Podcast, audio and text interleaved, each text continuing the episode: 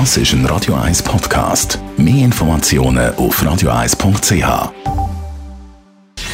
Gesundheit und Wissenschaft auf Radio 1. Unterstützt vom Kopfwehzentrum Irlande Zürich. www.kopfwww.ch Während der Corona-Pandemie werden nämlich anonymisierte Handydaten ausgewertet, wissenschaftlich, um eben zu schauen, wie bewegen wir uns.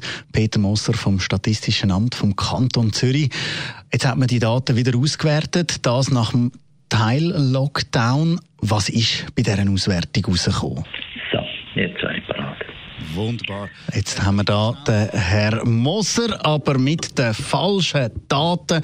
Ich würde sagen, geben wir schnell ein bisschen Musik und dann haben wir die Auswertung vom Herrn Moser für uns.